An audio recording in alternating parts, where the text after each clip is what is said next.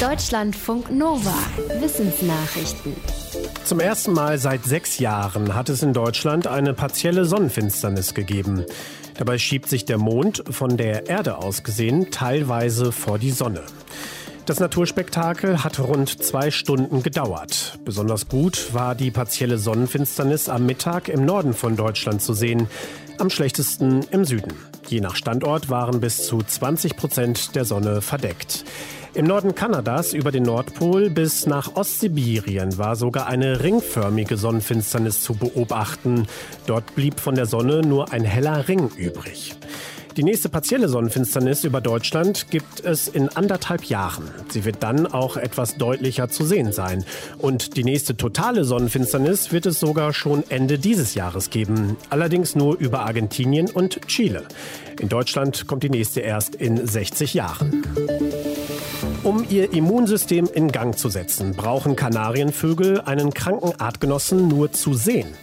Das haben Forschende aus den USA in einem Experiment herausgefunden. Dafür setzten sie Gruppen von Kanarienvögeln in einem Labor in Käfige. In sicherem Abstand, so dass sie sich sehen, aber nicht anstecken konnten. Eine Gruppe wurde dann mit einem Bakterium infiziert. Das löste eine harmlose Bindehautentzündung aus, deren Symptome aber gut zu erkennen sind. Blutproben zeigten, als die Symptome sichtbar wurden, wurden auch im gegenüberliegenden Käfig die Immunsysteme der Vögel aktiv. Bei zwei Kontrollgruppen ohne Infektion passierte das nicht. Die Forschenden schreiben, dass Kanarienvögel in großen Gruppen leben, die ihnen Schutz bieten. Sie können sich also nicht von einem kranken Artgenossen fernhalten. Stattdessen gehe ihr Immunsystem in eine Art Hab-Acht-Stellung, wenn sie einen Kranken unter sich bemerkten.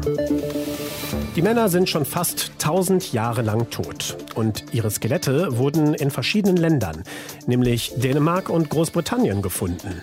Die Knochen sind zurzeit im Nationalmuseum in Kopenhagen. Dort konnten Archäologen jetzt nachweisen, dass die Toten aus der gleichen Familie stammten. Eine zufällige DNA-Untersuchung zeigte, dass es sich um Verwandte zweiten Grades handelte. Also Großvater und Enkel, Onkel und Neffe oder Halbbrüder. Beide waren Wikinger und müssen ein ziemlich raues Leben gehabt haben. Der ältere der beiden starb in Dänemark. Seine Knochen zeigten Spuren, die wahrscheinlich von Kampfverletzungen kamen. Und der jüngere lag in einem Massengrab in Großbritannien. Er war durch schwere Kopfverletzungen gestorben. Kleiner Fehler mit immensen Auswirkungen. Amazon, PayPal oder auch Spotify. Weltweit waren am Dienstag viele große Seiten im Netz nicht oder nur sehr schlecht erreichbar. Auch Regierungsseiten in den USA und Großbritannien waren betroffen. Grund war ein Fehler beim Webdienstleister Fastly. Und inzwischen ist klar, ein einziger Kunde von Fastly hat den Ausfall ausgelöst. Und zwar, indem er seine Einstellungen, wie von Fastly vorgesehen, aktualisiert hat. Das Software-Update des Cloud-Dienstleisters war vor kurzem eingeführt worden und hatte bis Dienstagmorgen geschlummert. Als der Kunde seine Einstellungen aktualisiert hat, löste das den Fehler aus. 85 Prozent des Firmennetzwerks wurden dadurch zum Absturz gebracht. Der Cloud-Dienstleister konnte das Problem nach knapp einer Stunde beheben. Fastly speichert Inhalte von Internetseiten zwischen, damit sie schneller abgerufen werden können. Der Ausfall zeigt, wie Störungen bei einzelnen wichtigen Anbietern viele andere Online-Dienste treffen können. Wann bildet sich eigentlich unsere Persönlichkeit raus? Das wollten Forschende aus Deutschland und den USA wissen. Dafür haben sie Aktivitäten in den Gehirnen von Babys untersucht, die höchstens einen Monat alt waren. Es ging ihnen um drei neuronale Netzwerke, die als grundlegend für Persönlichkeit gelten. Sie regulieren Gefühle, Aufmerksamkeit, soziale Wahrnehmung und unbewusstes Grübeln und Tagträume.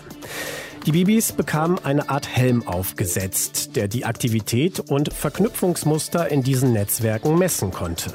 Die Eltern der Kinder wurden gebeten, einen Fragebogen zur Persönlichkeit ihres Babys auszufüllen zum Beispiel, wie leicht das Kind sich trösten lässt, ob es gerne kuschelt oder wie es auf Lächeln reagiert. Nach der Auswertung ihrer Daten sagen die Forschenden, schon im ersten Lebensmonat bildet sich eine Persönlichkeit heraus und die Spuren davon im Gehirn. Die sind so individuell wie Fingerabdrücke.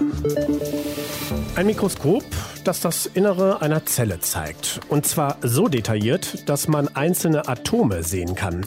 Das haben Forschende aus Australien entwickelt. Sie berichten davon im Fachmagazin Nature. Ihre Erfindung liefert demnach Bilder, die 35 Prozent schärfer sind als Aufnahmen aus bisherigen Mikroskopen. Möglich wird das laut den Forschenden durch Quantenphysik. Genauer gesagt durch die Quantenverschränkung von Lichtteilchen. Damit umgeht das neue Mikroskop ein großes bekanntes Problem. Um immer genauere Aufnahmen zu machen, verwenden Forschende an bisherigen Mikroskopen immer stärkere Lichtquellen. Empfindliche Proben werden durch das starke Licht aber verändert. Die Bilder sind dann nur noch eingeschränkt verwendbar. Bis das neue Mikroskop in den Laboren dieser Welt verbreitet ist, wird es aber wohl noch Jahre dauern. Deutschlandfunk Nova